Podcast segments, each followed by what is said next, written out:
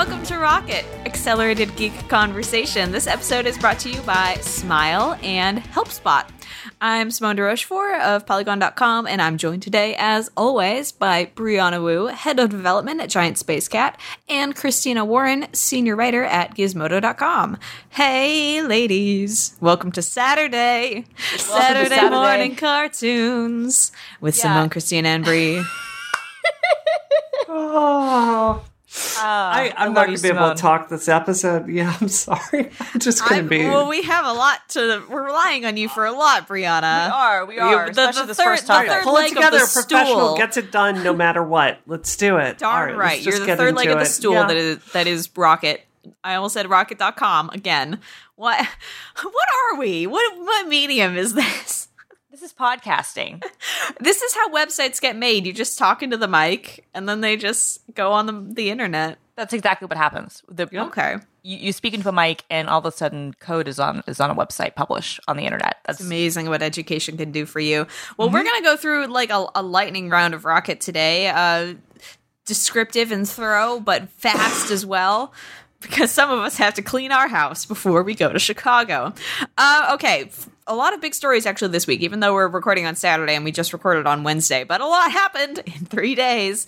Uh, and A the big lot. thing a, a heck of a lot. The big thing I think that happened was that Daily Beast broke a story about Palmer Luckey funding a company called Nimble America, which basically, I, I'm gonna say we're not gonna say the the word the s s word posts bad memes about Hillary Clinton um because I don't want our poor Yeah. editor to have to bleep this to to heck. but, but, but, this, but this was a direct quote from him. Yes, It was about Yeah. making meme magic and you know ish posts. Uh, That's a good about one. stuff, and it, it's a political action committee. So it's not Yes. a company; it's a political action committee dedicated to ish posts and uh, meme magic um, as a way to uh, encourage the election of uh, Donald J. The Trump. words meme magic make me want to rip my own skin off. But yeah, so this is this is the the group that was responsible for the Hillary Clinton too big to jail billboard that went up. Um so uh, obviously after after it came out there there was a lot a lot of layers to this involving uh that they the reporter for the Daily Beast said that they had created a Reddit account for Palmer Luckey to post as under Nimble Rich Man and that he had been saying a lot of alt right things on the intern- internet sphere. And when this broke, there was a lot of outrage. 'cause Palmer Luckey is, of course, the founder of Oculus and sold that company to Facebook uh, for much, much money.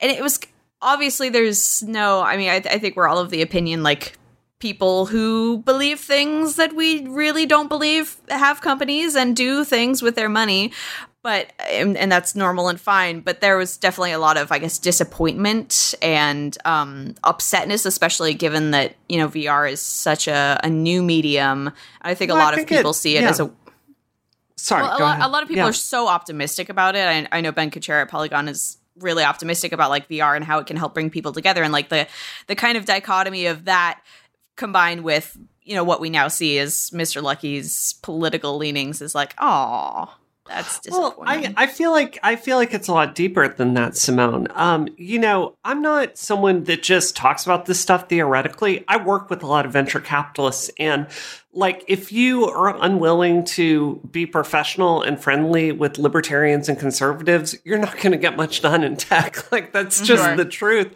Um, so I respect that. And, you know, I respect that we have a different political uh, point of view, and I think people have died, so you can vote the way you wish. But if you look at the actual output that this particular, you know, PAC was doing, um, just some horrific white supremacist stuff, like beyond racist, um, just some really upsetting stuff. So we're not talking about money just to, you know, make a few memes. Um, yeah, this is literally funding, you know, um, you know, white supremacist political speech. So, mm-hmm. you know, this is kind of a big deal. yeah, that's a good point. yeah.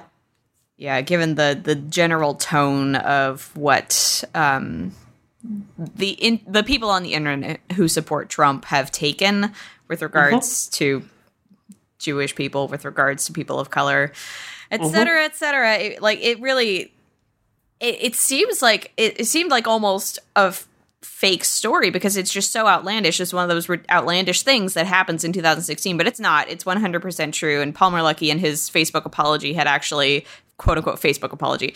An apology he posted. Uh, he claimed a quote that unquote apology he posted. yeah, I, I, I am making air quotes in my bedroom right now. Um, he claimed that the posts made uh, on the Reddit were not him, but the Uh-huh. reporter uh, Gideon No. Resnick produced email receipts of uh, Palmer Luckey telling him that yes, he they had given him the login and he had done those done posts um, on Reddit for Didn't this seem with very this credible. And it seems completely uncredible. Also, he's claiming Completely. that it was limited to ten thousand dollars, but the only source is you know uh, Palmer Luckey himself. So I think if you're looking at well, he lied for one of his claims, is the first one credible? Um, the answer is no to me at least. So yeah, um, yeah, this is a really big story, Simone. And you know, I I'm not someone that just buys VR. I'm someone that does a lot of VR development that I can't talk about yet. So um, this really shakes my faith in being able to work with Oculus. And I want to tell you guys why it's a much bigger story. And I talked to CNN about this yesterday at length. Um, you know, Oculus is a company that even by tech industry standards has extreme problems with diversity in hiring women. Um, you know, they kind of famously hired John Carmack uh, to work over there. And, you know, he has this really famous, just shockingly sexist quote when a woman stood up at Oculus and asked why they didn't hire women. And he was just very dismissive and said there just wasn't anyone good enough, um, which includes women, and that they weren't going to lower the bar. Um, so that's just that one person. Um, at OC2 last year, uh, Oculus Connect 2, I was there. Not a single woman spoke. There were barely any women there. Yeah, they did throw us a very nice diversity luncheon, but um, you know, I only met one woman engineer on the Oculus team all week. Um, and you know, just a few other handful of Oculus employees outside of marketing. So, you know, to me, one of the big structural problems we're having with uh, VR as it's coming together is um, it's just the game industry all over again. Like you're having uh, venture capitalists are funding pretty much only studios run by men, controlled by men. And, you know, you have these really key teams, um, HoloLens not included. They do a great job. But, um, you know, certainly Oculus, they just don't have women represented there. And as a result, we're kind of having this repeat of hyper testosteronated, you know, like culture that makes it very hard to include women. So this is, this is not just a story about, uh, someone funding hate speech. This is a story about, um, really systemic problem at Oculus to me. yeah. Yeah, I mean, I, I think I think it's that, and I think what's interesting, you know, was as soon as you know the Daily Beast story came out, and then there were some other stories, you know, about other things, you know, that that that that, that Palmer has, you know, either liked on Twitter or, or other things, you know, which like likes and retweets aren't necessarily endorsements. I don't want to say that, but just other behavior that kind of bolsters the the the, the Daily Beast reporting. Frankly, you know, a number of, of VR developers came out and said we were boycotting Oculus unless he steps down. And and I think that that is frankly the only reason why I will I will say this. I I feel like that is the only reason why any sort of statement, any sort of you know quote unquote apology was made. Um, but you know it, it's it's great for for for developers to to say we won't support the platform because of this guy. I do wonder though, you know, like Oculus and Facebook, you know, it's, it's a big platform in VR, and especially this industry is just starting to take off. You know, I uh, I respect anybody who makes the decision either to so, to to continue to be on the platform because they need to be, you know, or anybody who wants to take the position that I can't support a company that has you know uh, people like this, um, you know, who are, who are doing these sorts of things that, that we find untenable working for them. I, I respect whatever direction you know a developer wants to go in, but I- I, I feel like it was it was starting to see the backlash from the community. That was the only thing that led him to make any sort of statement at all. Yeah, yeah. I think it's worth saying though, Christina, you know, this really does harm Oculus in some serious Yes. ways. You know, they started out of the gate the number one leader. The word Oculus is synonymous with, you know, VR mm-hmm. for a lot of people. But I think it's fair to say they botched the launch. And the reason I say that isn't the date or being late to get headsets to people. It's the touch controller because I own both of these devices and I have used my Oculus a hundredth as much as I've used my Vive because it doesn't have the touch controllers. And without it, you're just looking around. It's not even mm-hmm. important. So this really is, um, it's very dangerous for Oculus. It really, um, you know, threatens to push them further back. Um, yeah, there are a lot of gamers that, you know, they're kind of unsold on, well, this VR thing, I'm kind of suspicious. And then, you know, they, they hear that the, um, you know, the, the leader of the company is supporting and paying for white supremacist speech. Um, I just think it's, it's, it's extremely damaging to Oculus as a brand. There's another facet of that that I um, I think is really important, which is that I so often we still in 2016 view like memes and these posts and things as oh these are these are the wackos of the internet doing their thing, but it's not like these images that are being um, disseminated have real power and clearly also like real money and organization behind them. It's not just like some teen or 20 something whatever like slapping some words on a picture like there there's thought going into this about how to influence people's minds politically. And like it, it's very serious as much as it seems like something that's just supposed to be funny and silly and stupid and horrible and racist I think if you'd been the subject of memes, of which I've been hundreds of times, you know, like um, it can hurt the people being targeted. But mm-hmm. yeah, I mean, it's it's how you know. I think he was accurate when he said this is how you communicate with young voters. Um, yeah. I've certainly laughed at like Christina. You laughed at my um, you know, the Sweet Valley High like yeah, those were fantastic covers. Yeah, like it's it's they're funny, but still. Hmm. Well, I don't know. Christina, do you have anything else to say about this before I kind of talk about something no, else? Or no, okay. No, no, no, that's fine. I just I, I, thought it was an important thing to kind of you know, I mean this is this is gross, I think. And I think it's I just want to be clear, like at least my position, I don't want to speak for anybody else. Like I don't have a problem with someone having these political views or even doing this sort of thing. Like if he wants to do this, that's his right. I just feel that it's equally our right to be able to respond and say, this is either something that we want to support or not. Yeah, mm-hmm. yeah, no. Yeah. Well, that that kind of brings into one of my other um, things I wanted to touch here. Um, you know, I do worry that you know it feels like there's so much tribalism politically that I do think we are losing tolerance for people that just have different views than us, and um, I, I want to say this really, really clearly. I think he more than deserves the critique that he's getting. But I do worry about a culture in tech and consumers that says, for other people, not Palmer Luckey, like if you vote for this one party, uh, you're blacklisted, you're a terrible person, and we're just going to hate you and tear you apart. I think that is tremendously damaging. And I see a real unwillingness to think about that on um, on the left. I had a conversation with someone uh, yesterday, and she's another feminist activist, and I was I was trying to talk about this, and she's like. Well, there are no spaces whatsoever where conservatives feel discriminated against for speaking their mind. And that's political uh, science will show that's just not true. That's absolutely it, not true. It's absolutely not true. Um, one of the reasons uh, right wing radio exploded. Uh, I was talking to a sociologist about this the other month. Is um, they felt like it was their own space to say things that they believed without being judged. Now, I don't agree with those things. I think that they harm, you know, not just me but other people.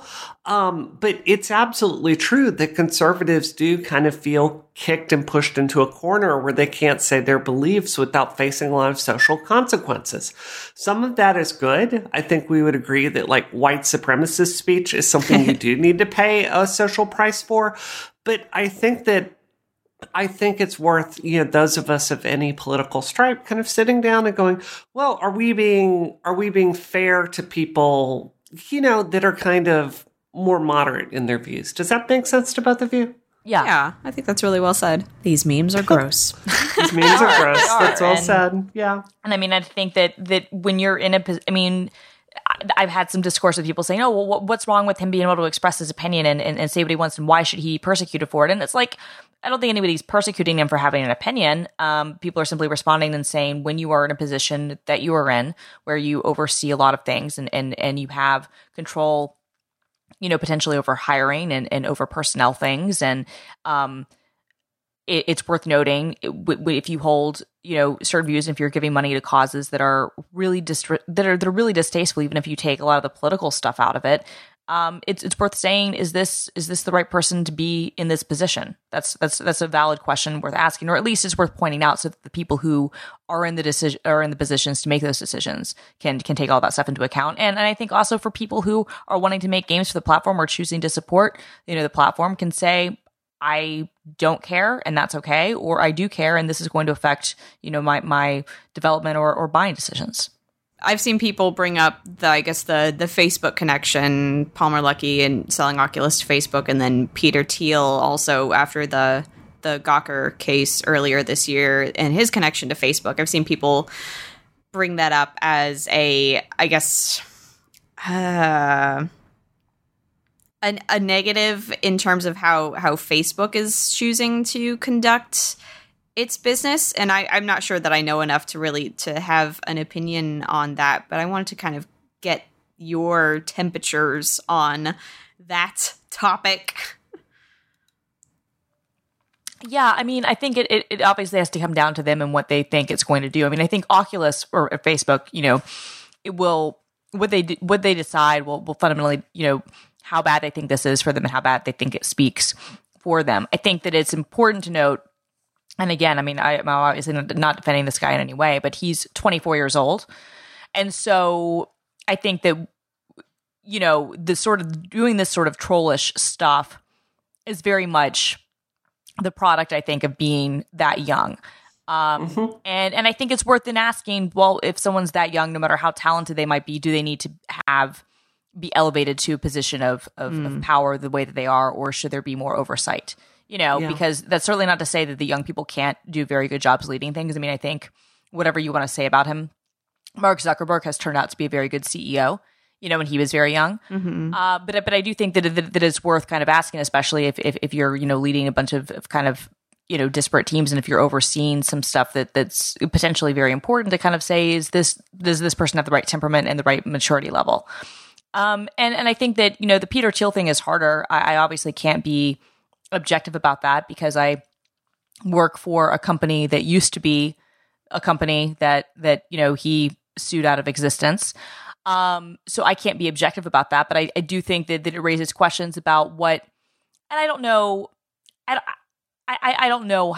Every company handles things like that differently. Some companies will will fire people for having for for publicly kind of embarrassing them or or for you know acting what they view as being unprofessional, um, or or acting you know in ways that that are taking a position one way or another. I mean, plenty of companies and you know, plenty of journalists um, at, at, certain places are are completely forbidden if they're not on the editorial side, for instance, from from having any sort of political opinion in mm-hmm. social media. You know, mm-hmm. journalists at CNN mm-hmm. have been suspended for that. Um, it, it, really differs from place to place, and and and there and there there you know people who even if you work for like a bank or something, you know, your job might have a a conduct policy that says on Facebook you can't say certain things because it could reflect poorly on your organization. I think that's an organizational decision on every level they need mm-hmm. to do. Uh, I think that it's, um, I don't know. I, I, I feel like it's worth critiquing and worth looking at, but fundamentally, that's going to be you know a Facebook decision whether they want mm-hmm. h- how they want to address that. The point about him being young that it, that definitely struck me as well. Just looking at this quote from the Daily Beast um, article where he said, um, "Money is not my issue." I thought it sounded like a real jolly good time, and that's just no. Those are not words that I would ever apply in any sense to like memifying and and creating like hateful hateful memes about someone. I just no, he wanted it, he wanted to troll. I mean, it's a yeah. very much a, a, college or high school level sort of prank, you know? Yeah, yeah, yeah. It's the sort of thing that when you're Which is not age, to discount think, the pain that obviously it no, causes, but yeah, uh, no, I, that that that's yeah, absolutely not. That, that, that carelessness, that like lack of foresight or well, la- lack of consideration of the consequences. The, I guess the, yeah, the difference yeah. is usually when you have people who have these sorts of ideas, they don't have seven hundred million dollars. Yeah, and and and they're not in a position of power where they can get those sorts of things, you know, done. Yeah. Usually, when you have people who are like, "Oh, you know, it would be really funny. What a great troll! Let, let's do this. Let's do this. Let's do that." They don't then have you know the the, the resources well, that's why I think it's so to put important it into to acknowledge like the infrastructure behind these memes because like we we do still see it as just like random ish posters but it's not always like you have people like Milo Yiannopoulos like fanning these Yes. flames. You have people like Palmer Luckey funding these. Like it, it's it's not you know a harmless, a victimless. No, it's act not at in all. any way. And, No, and I think no. I, I, th- I think that what it also points out, and I think this is where the Peter Thiel thing becomes kind of an interesting kind of parallel. You know, taking away whether Facebook should have these people, you know, on their board or working for them or not. I don't want to make a, a statement on that. Is the fact that I do think that it's worth talking about how money and power are so inextricably intertwined and how they're different mm. now in this modern connected age than they were even 10 years ago. Yeah. You know, Culture because is set from the top down, right? So Yeah. if you have two outspoken white supremacists on Facebook's board, um, yeah, well, I Palmer's not mean- on their board. Oh, is he not? Okay, No, but he's course not. working. He's definitely in leadership, though. So, do you know what I mean? Like, culture is set from the top down. So, when Facebook is telling the press things like, well, you know, women are just not applying to work here, you know, these two things are intertwined. Um, you know, Simone, I want to come back to your point because you were talking about the age issue. You know, both of us work in uh, video games, right? Uh, Tom Kalinske, if you're looking at Sega and why they held on and took, um, you know, root against the Super Nintendo is because of Tom Kalinske. One of the reasons he ended up at Sega is because he was thrown off of uh, Mattel uh, for being a CEO of Barbie uh, when he was only 39 years old. They didn't think he was mature enough at 39. And that's not a million years ago. That was 20 Yeah. years ago. So I, I think that's fair. And I also think, you know, going back to um, the speech issue you were talking about, um, you know, I think that it's fair for people to look at this and make up their own mind on supporting it. One of the reasons we make uh, you know, PAC contributions and contributions to individual um, you know candidates publicly searchable is so the public can look at that, look at who's getting the money for this, and yes, you can donate anonymously to P, uh, PACs, and that's why we can never really know how much money you put into this. But the reason it's it's made publicly searchable in theory is so we can look at that and decide how we feel about it. So if people are outraged about him funding this group that has absolutely done sexist and white supremacist, um, you know, speech, trying to influence the election, that is the system functioning as intended. Yeah, Yes. that's a good point. This episode of Rocket is brought to you by Smile. Text expander from Smile. Their new jingle. So Text Expander puts the power of incredible text shortcuts right in the palms of your hands, on the tips of your fingers, wherever you want them, wherever you're putting in those keystrokes. You can basically use Text Expander to expand phrases, sentence, paragraphs, whatever you need in a flash by using little snippets. Got a little, little code, little a little cheat code to give yourself like that that reply that you need to send off, you know, every every day. You know that thing that you type every day that you're really tired of typing. Make it into a snippet, text expand it, then you just have like a few keystrokes and boom, your whole reply is ready to go. You can communicate smarter, you can communicate faster. You can get rid of all that that repetitive garbage that you have to do with text text expander fill in snippets. It's like they made a tongue twister just for me. Text expander fill in snippets. And text with text expander team subscriptions, you can share snippets with your entire team. So I, I know working with um working at a company where we're all, you know, chatting with each other, we there are certain, you know, things that you end up having to say over and over and over again. It's great to just be able to, you know, say what you want to say with less time, with less keystrokes, less strain on your poor broken 2016 hands that are that are weak from holding your cell phone like a fool. Um, and that that you know increases um, communicativity, which is a word that I just made up. Synergy with your team because you're all communicating in the same way. Like you all know what you need to say, and you know you can all say it super faster. You can try Text Expander free for 30 days. And Text Expander subscriptions include software for Mac, iPad, iPhone, and there's a Windows beta. So you you people on on your PCs who have been dreaming, hoping and praying for Text Expander to come to you, beta. Yes. Uh, and life hackers Try it out. Uh, Lifehacker subscriptions cost $40 per year and include all the apps and text expander sharing service. Um, and upgrade discounts are available for registered text expander users. So you should absolutely go check that out. Check out text expander. Save yourself some time and some pain, some carpal tunnel with your typing. Um, visit smilesoftware.com slash rocket for more info. Get on that text expander train and smile all the way to the station. Thank you so much, Smile, for your support of Rocket and Relay FM. It was a good it was a good read. That was, was a really good fantastic. Yeah, yeah. Hissgate. Hissgate. Uh, so before we start Hissgate, Christina, you're a very bad influence on me. You're a very bad influence on me. I I gave up. I I took your advice. I gave up on my jet black model, and I stuck with the rose gold lifestyle. So Yes, I did it. I did it. I'm sticking with it. I'm sticking with it. Um, yeah. So before we talk about Hissgate, can I just like give a couple of really quick iPhone 7 impressions? Yeah, like I I'd absolutely love want to to so everybody is talking about the camera, and the camera's great. Don't get me wrong, but the really big features of it are the speed. That's the thing best. that's shocking. Like the Twitter app is coded so poorly that now it doesn't stutter on the iPhone 7. Um, the screen is a lot brighter. The sound is a lot louder.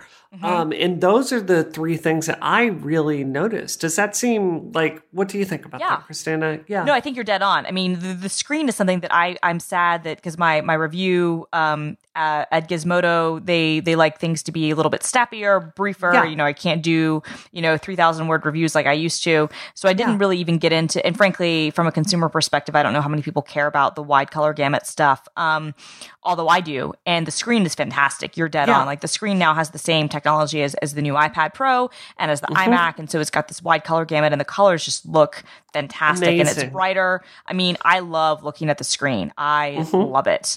And you're so right about the speed too. And it's one of those things where I think coming it's and it it's hard it's especially for me like going from um a uh, a, a 6S that was uh, you know smaller to to this one which is bigger and obviously has more RAM um you know it's just everything like you know for certain for certain apps certain games it's just it definitely is faster some things you don't notice as much of a difference because you know they just haven't been coded maybe to take advantage of it which is fine uh, but but just in general i mean you're right like even apps like twitter um, are are definitely faster. And this is the sort of thing where like you know the, the the benchmarks. This thing is faster than the than the big iPad Pro. Yeah. Well, Which I think awesome. on top of that, the other the other two things are really big upgrades I don't see people talking about is the size inside of it. So my husband is coming from the 16 gig iPhone 6. Yeah. And you know, he wanted a giant model phone. So when you take into account the um, amount of space that was taken up by the memory inside of it, he functionally had like 12 gigs of space. Totally. So when he got the bigger phone, I did the math. It was something like having 18 old iPhone, uh, old iPhone sizes for $100 more. So he could fit the equivalent of 18 of his old iPhones in this new Oh iPhone gosh. 7, which is just awesome. And, Yeah, um, you know, we had a an incident where someone left our company and we needed to send some uh, send some text messages to uh, basically a governmental entity. And um, you know, Frank had deleted all of his because he needed the space. So it's really awesome that we are not going to have that anymore. No. Um, yeah, the and the other thing that I think is, um, you know, Christina, you said that you got the plus because you liked the camera better in it. It's definitely a better camera, but you know, because my husband has the seven. Other than the digital zoom, for me as just a hyper casual photographer, I can tell the difference in the 6S and the 6, um, you know, the 6S and the 7.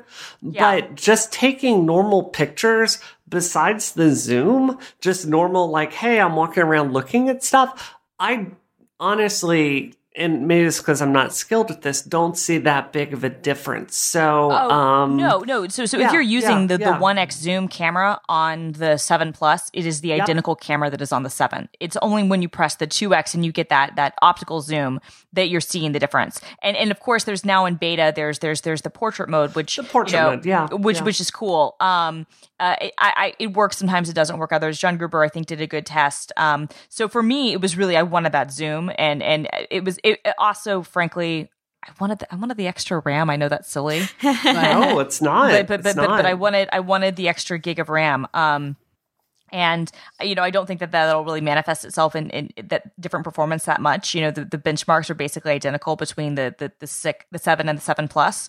Um, but um, it's still one of those things where I was just like, me personally, just being me, I was like, I, I will always have FOMO if I don't get the bigger phone um, that has better stuff. But having said that, I mean, I do feel like the the, the seven has a fantastic camera. It's a big upgrade over the six.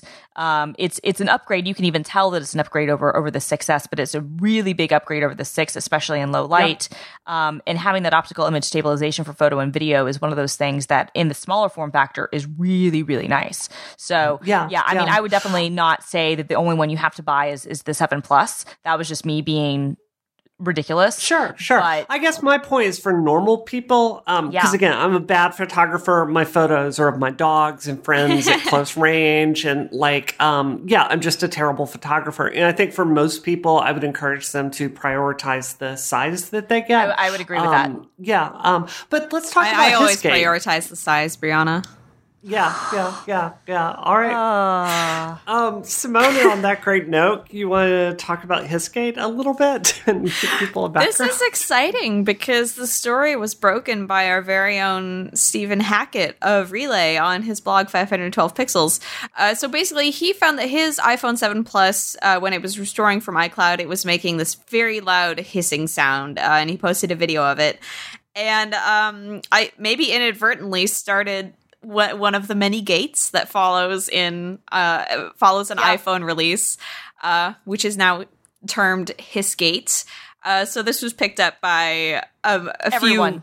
Everyone. Every, okay. Yeah. A few everyone's. Um, some outlets tested their phones. Some did notice that when the the processor was under great pressure, it would make a hissing sound similar to like what a computer would make when it uh, is rebooting, or a PlayStation when it is playing The Witcher Three, because you are it's too you're too powerful for it. Um, and other outlets found that there there's their phones, their devices were not making hissing sounds when under under pressure. Um, how so? Gosh. How about this for dramaless gates to follow an iPhone launch? This is like the most, uh, I guess, low pressure. Not low pressure is not the word because it's all about processors being under pressure. Um, this seems like a very chill, a chill thing to happen because the phone isn't exploding. I'm like, all right, Oh, totally, totally. Although people, of course, are going to freak out. You know, I mean, they're freaking out about the, the, the jet black. You know, like. Well, I think it's more the know, steam stuff. that's just like blasting out of all its its microphone holes like that. That's more what's freaking people out. Yeah, yeah, that's exactly what it is. No, it's it's funny. It's like in, in, the grand scheme of things, like especially like you said, when you consider that the the big iPhone killer of of, of 2016 is exploding, literally, uh, is blowing up. Uh, this this doesn't seem that massive. Um, now, um, I personally, at least, I don't think I have. I haven't significantly tried to test it and I set mine up as a new phone rather than doing a restore. So I didn't have like the iCloud stuff, but like I've run some tests on it. I've run some benchmark things. I don't have it out of mine, but I've definitely seen enough videos that suggest that, that it's there. Bree, do you have it? Does, does your phone hiss? I, I, I have fallen into Hissgate. Um, but I'm going to disagree with uh, who I call illustrious leader here at Relay, Stephen Hackett. And I have to say, I, I kind of agree with Ren- Rene Ritchie of iMore's take on this. Um, the only time I can hear it is when um, I take off my headphones and hold it up to my ear on the back. And yeah, you hear this screeching noise. Um, but yeah, I tried it with some of my Android phones around my house, and it's just as bad and um, I just it's not something I would notice on a daily basis. Um, yeah, that might be why I haven't noticed it to be honest. Yeah, because I'm yeah, usually I, not holding my phone up to my back at my. You know yeah. what I mean? Like, do you yeah, think you'd be able to notice not, it if you had a case on it? I'm curious because I, I want to try it with my phone. I was going to say because nope. I've got a case on mine too, so that too. could be even be the issue. I decided to go rose gold uh, silicone case as well. Oh, nice. You're a very bad influence on me, but yeah, I can't, yes. I cannot hear it in normal life as much as I've tried to. So, um, you know, but there's an Apple user out there that really cares about their phone being pristine, just like there are Mac Totally. users that really care about that fan noise. When I hear fan noise, I'm like, thank God something is cooling down my my you know logic board, so it's not going to melt because I've melted four logic boards through doing 3D stuff. So um, I personally don't care. I think it's overblown, but you know, different Yeah. people can have different opinions. I, I, I never thought that my PS4 uh, hissed until I started playing The Witcher, and then I was like, "What's that dull roar?" Oh God! It's just so omnipresent. I guess I never noticed it, but it's literally just screaming the entire time that I play The Witcher. I'm like, all right, That's so funny. Yeah, that's fine. yeah. But yeah, I mean, it is funny. I guess it never occurred to me until now that I, that that phones. I mean, ob- obviously, phones are basically little computers. But I had never, it had never even occurred to me until now that it could be normal and perhaps even necessary at times for them to to make you know machine parts noises because they're they're so solid and we're so used to them being like silent and and perfect. No, and I think that that was probably, I think that the big thing, I think is two things. One, I think you're right, Simone, even though, um, you know, our phones are uh, candidly much more powerful than the computers that we were buying even a few years ago. Um, on, on all levels, they just are. Um, you know, and, and if you even look at like sing, certain, you know, single, you know, uh, thread benchmark tests, there are certain benchmarks. I mean, this is extrapolating, and this obviously is just single single tests and whatnot. But it's just fascinating to see that like the the new iPhone Seven will um, perform better in certain single thread tests than the Mac Pro, which is nuts. Um, but like you know, we, we, we don't think about phones as, as having those sorts of issues. Like you would expect your computer or even your PS4, you expect them to kind of make a fan noise to have that stuff there, but there's not a fan in your phone. So that's, that's one thing. They've never really made noises before.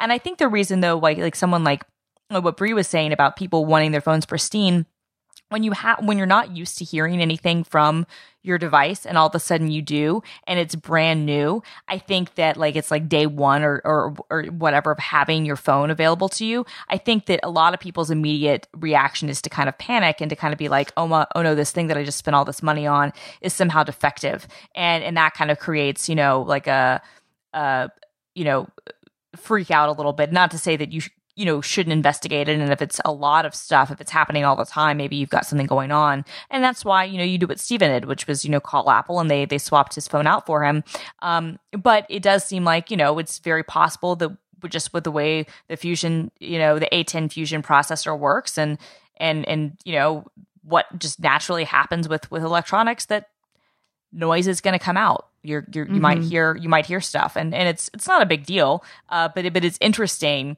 Um, you know, it, it would not be an iPhone launch if there wasn't something. Something happening. Yeah, Life comes at you fast. Oh, I mean the the the noise seems to be coming from uh, you know the the coils inside uh, the logic board, you know, and just Yeah. emitting a hiss. Um, it's also notable that like when you know Christine, I didn't set mine up as a new phone, I restored it, and the first thing it's going to do is to index all of your photos, so you can have that Yep. great iPhotos or photos feature where it indexes it by year you know it brings it up all really quickly like this is something that's very um you know, processor intensive so Totally. um i think if i could hear it while using it normally um, I would probably Yeah. feel differently because it is a very loud noise. And maybe Stephen's was loud enough that he could hear that. But for me, like if my phone makes a noise, if I hold the logic board up to my ear while it's under high strain, I DGAF. So, you know, I'm moving on and I'm going to enjoy my phone. So, All right. This episode of Rocket is brought to you by HelpSpot, which is what you will need if you have to deal with any kind of customer support. No, not not like you're calling customer support, but you are supporting your customers who rely on you to be able to use your product. You know what I'm saying? HelpSpot is the most comprehensive and flexible help desk software around. Uh, you can let your customers reach you however they want. Um, so their support for email, support for web, support for phone. Doesn't matter. They need their help. They're going to get it from you. And you'll be able to provide it in a way that is low stress and really suits everyone involved. It centralizes all of your customer support needs. So, no more like horrible, hideous email chains where you don't know who you're replying to. And it also provides a quick view of any trends that you see relating to support requests. So, say nobody can find the checkout button on your online store. Why did you hide it under 10 layers of menus? That was really silly of you. But you're seeing that a lot of people are like, "Hey, I can't find the checkout button. Help, help, help." You can you can take that data and use it to kind of reform your customer customer service experience. And HelpSpot can also host everything for you if you want, but you can also run HelpSpot on your own servers. Uh, you'll get source code access for custom branding for your HelpSpot kind of help center. Um, which is really awesome. So, I, however, however you want to to make this process easy for you and easy for your customers who are coming to you for help, they can do that. So HelpSpot has been around for like 12 years at this point. I'm not using like facetiously, literally. I, am using it to be literally 12 years.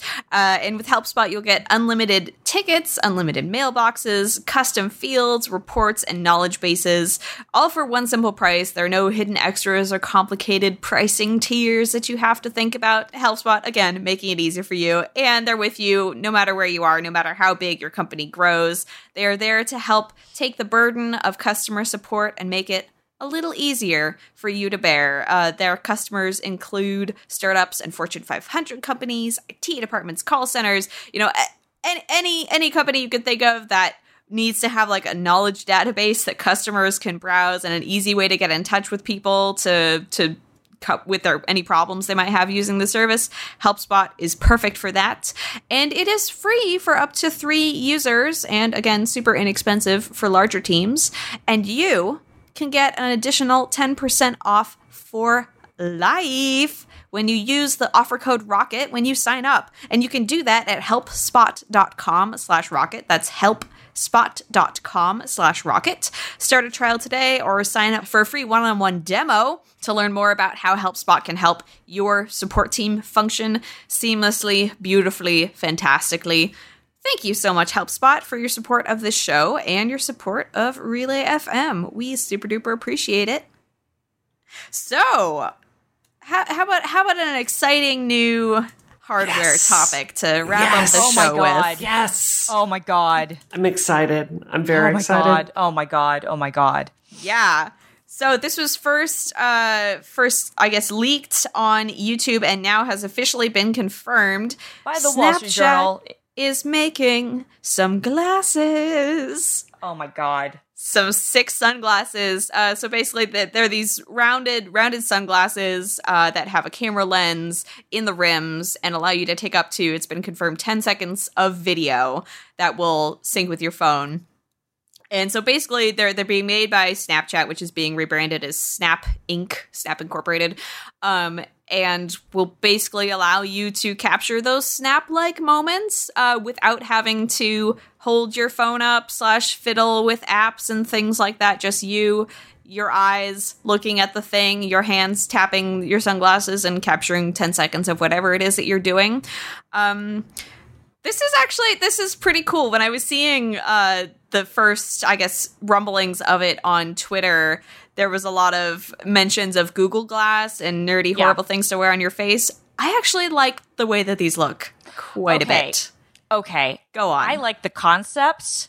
I think they look ridiculous. Now, so this was this was reported by the by the Wall Street Journal, and this is like breaking news. I'm actually really glad we're doing this show on a Saturday because yeah, this news broke at like 10 p.m. last night, and, and then the internet lost its collective mind.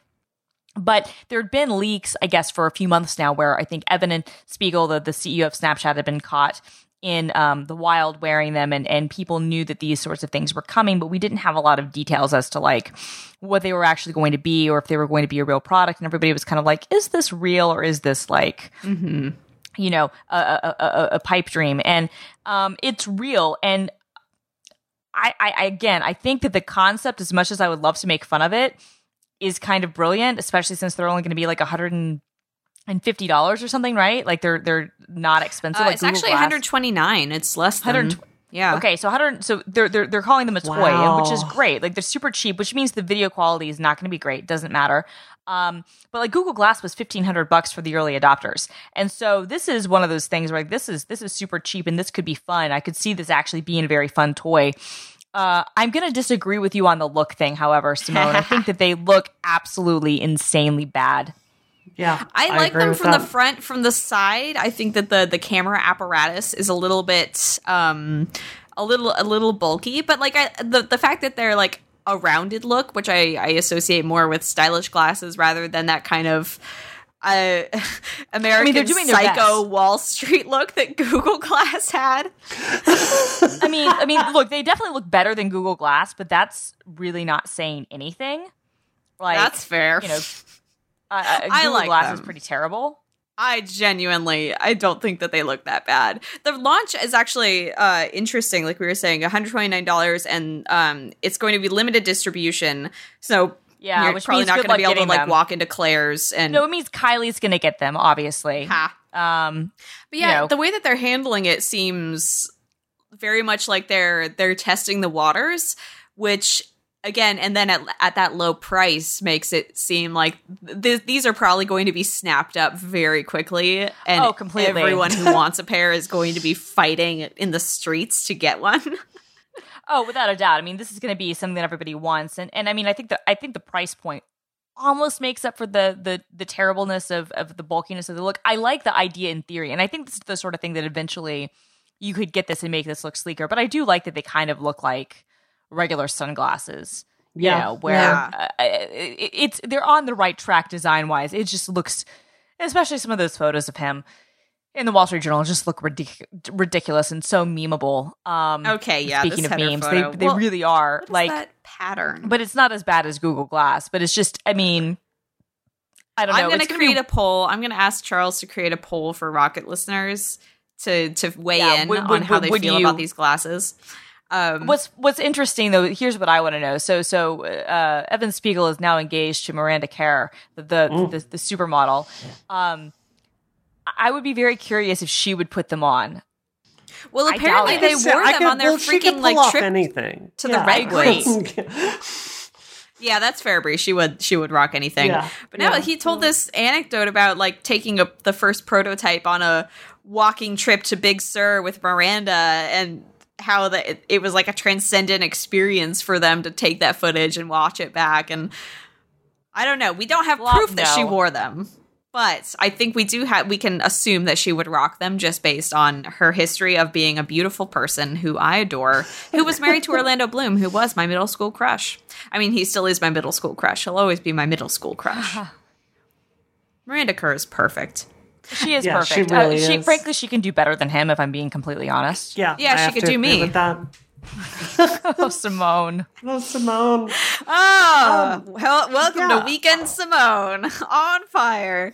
No, I, So I, I, I have go to on, say, Brie. like, I I completely agree with you, Christine. These things are ugly, and um, I mean, maybe it's just I'm like it's not a style I could pull off, but you know, I like the giant ski goggle glasses, but um, I don't know. To me, this is something that. It feels like it would be a good gateway into Snapchat because I'm always Yeah. so hesitant about being out there and living my life and, oh, let me pull up my phone and be that person like filming my trip at Disney or, you know, uh, later today I'm going to be uh, doing stuff with Elizabeth Warren in um, New Hampshire, right? Like, I'm not going to sit there and like Ask her if she'd wear the Elizabeth snap Warren. glasses.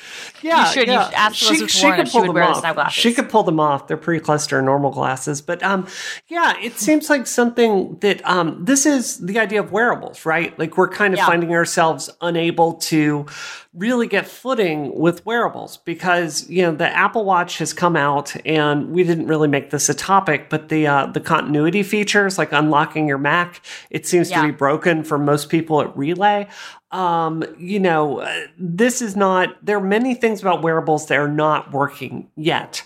Um, it's certainly working well as a fitness device, but like to have something to actively record your life and upload it for social media, that seems like a really good um, fit. And maybe the dudes that listen to Rocket don't know this, but like $130 for sunglasses is nothing.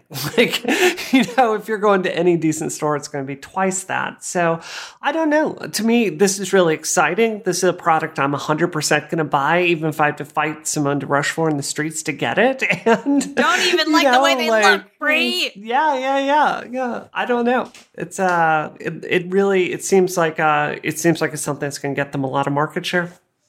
Um, yeah, I don't know about market share, but I definitely think that this will be a very popular item with the kids. And I think that I like I do like the idea of using glasses in this way. I think this is a smarter approach than what Google Glass was trying to do, Mm-hmm. where it was trying to kind of be this always on, you know, like you know, I was trying to be the phone heads for up display. glasses. Eh, It wasn't really even trying to be your phone. It was trying to be this heads up display thing where you saw this other stuff, this augmented reality thing, which were cool ideas. But this is just like, I think for me, and I said this when Google Glass came out, I was like, the only appeal with Google Glass for me would that I would love to take photos with my eyes. That would be amazing. And I still feel like that is, is, an, you know, a huge thing to be able to be enjoying your life and take video or pictures or whatever with with your eyes rather than having to have a camera in front of it so you can capture you know to a certain extent when you're actually seeing i think would be cool and so this is really smart you know even if you're just taking 10 seconds of, of the, the video being circular is weird that, Yeah. that that's, that's an interesting thing and and, and I, I think that's probably coming down to what type of lenses they're able to get for that sort of price point and i don't know how that'll look i do also wonder the novelty of like it's cool to do, but I wonder it, how good the video is going to be. And like, if you're watching it, you know, uh, back on your phone, like, you, you know, see someone else's snaps or what that's going to be like. I think it's, I think it's a, a cool gimmick. You know, I don't think this is going to demonstrably change Snapchat as a business, but I think that it's, it's a cool gimmick and it's definitely something that everybody's going to want, especially at that price point, you know, heavy snappers, especially. Um, I do, um, think though i mean one of the interesting things about this obviously is that a huge part of snapchat is obviously people many people use you know the the selfie feature and most people are are, are using you know it, it it facing them and so obviously you can't do that with these sorts of glasses um, lenses are are another big thing and obviously that's not something that can be part of this but i do feel like this would be a cool thing to be like hey i've got my my Snap Inc sunglasses or whatever uh, i wonder if the lenses are polarized or, or or what i'm not sure how that works um I've got them out and about and, and I'm taking, you know, videos or little snapshots of, of things that, that, that I'm seeing. I mean, that could be cool. Yeah, Yeah. like the, having them. I think the example that they used in the Wall Street Journal article was being at a concert and just being able to do that Yeah. without having to like take out your phone and then hold it in front of your face. Which I know, like I, I, that is the the concert filming experience. Is like you take out your phone and then you're looking at the concert through your phone because Totally. even though psychologically, you know, you can just hold it up and look at the concert itself. You always look at the screen. know, you always look Um, through the screen. Yeah, totally. or just being on vacation, um, going somewhere new, and you know, being able to take photos of that, or so, sorry, take video of that on the fly. Um, yeah, it's definitely interesting to me. Well, actually, another one interesting thing to me is that the the leaked video that was posted on YouTube that was then taken down. It's very like child and family focused. It's like all about a children's birthday party and like filming cute moments with kids and then sharing them with luck with that. grandparents. That's Yeah. so. Eh, that seems very Snap different from. Snapchat's brand to me. Well, Snapchat keeps trying to expand into other stuff. Like he, like, like, like they are trying to go into broader and broader markets. They're not really succeeding. I think that this, and we talked about this when we talked about Instagram stories. Like, I think Instagram has a much better shot there. But this is the sort of product where you could understand, oh, you know, families would love this. The problem is, I think that a lot of younger people who already love Snapchat would be willing to wear these ugly ass glasses to take pictures of stuff. I can't imagine any like mom or dad Yeah. willing to put these on their face. You know what I mean? Like, can you even imagine? Like, even if you're the cool mom and cool dad, especially then, you might be like, yeah, no, not, not, not wearing this for this I, purpose. I can see them not, you know, caring enough to do it. Honestly, like I don't know, I don't know, or maybe like it it gets worn in like an ironic hipster kind of way. with, right. I mean, I can, see, I can see that happening uh, totally, but I'm just saying for for the, for the video that leaked of, of like the you know the commercial of like at a, at a birthday party like with your kids, like oh this is great family time. No family's gonna come on, come on. No, people are either wearing it ironically or you know younger people who are like yeah this is awesome to do and check it out i've got the new snapchat glasses and you don't so suck it um you know but but like i can't see like like i don't know it, this isn't something you're gonna wear to like your five year old's birthday party i just i don't i don't see that as a thing at all I'm going to have kids and wear them just to spite you. yeah by the time that happens simone and it, it's they're they're gonna be over so Oh. yeah. good luck with that All right. That's our show for today. What are you up to this week, Christina? So I'm speaking at uh, the uh, Release Notes conference um, that uh, in a kind of a indie developer conference um, in uh, in Indianapolis. So that Nice. is what I'm up to. We are both going to the Midwest because I am leaving tomorrow to go to Chicago for uh, a Polygon company retreat slash working vacation slash bonding session slash prison. Oh. I don't know what I don't know what's going to happen to us. Um, it's going to be fun though. I'm very excited. Uh, Brianna, what about you? I'm stuck in Boston. I'm in Boston, Oh. which you is you hell. too can come to the Midwest. It's a free country. I, I should. I should go to Cleveland. Um, no, uh, I'm doing the same thing this week that I was doing three days ago when I answered this question. I'm working on my book deal and uh, I'm doing some volunteering for uh, the Hillary campaign. I am trying to decide, like, I was invited out to OC3 this year, Oculus Connect 3. So um, I'm going to be kind of evaluating if I'm going to that in a few weeks. So we'll see how that goes. All right. Uh, thanks everyone for listening to this episode of Rocket. If you liked it, please uh, let let us know where we can find ourselves online. Christina, where can we find you online? Uh, you can find me on um, uh, Twitter, Instagram, Snapchat at film underscore girl, and you can find my writing at gizmodo.com. nice, Brianna. What about you? I, I will tell you where to find me online, but first I wanted to uh, just say my friend Sady Doyle has a book out that just came out this week. It got a really solid review in the New York Times. It's called Trainwreck. And what makes it really interesting is it's kind of looking at this um, cultural tendency we have to build women up and then tear them apart. Um, so it's looking at like Britney Spears. I mean, Christina, you remember this when Britney shaved her head and, you know, kind of left Yes. rehab and, you know, kind of looking at that's something we do to a lot of women.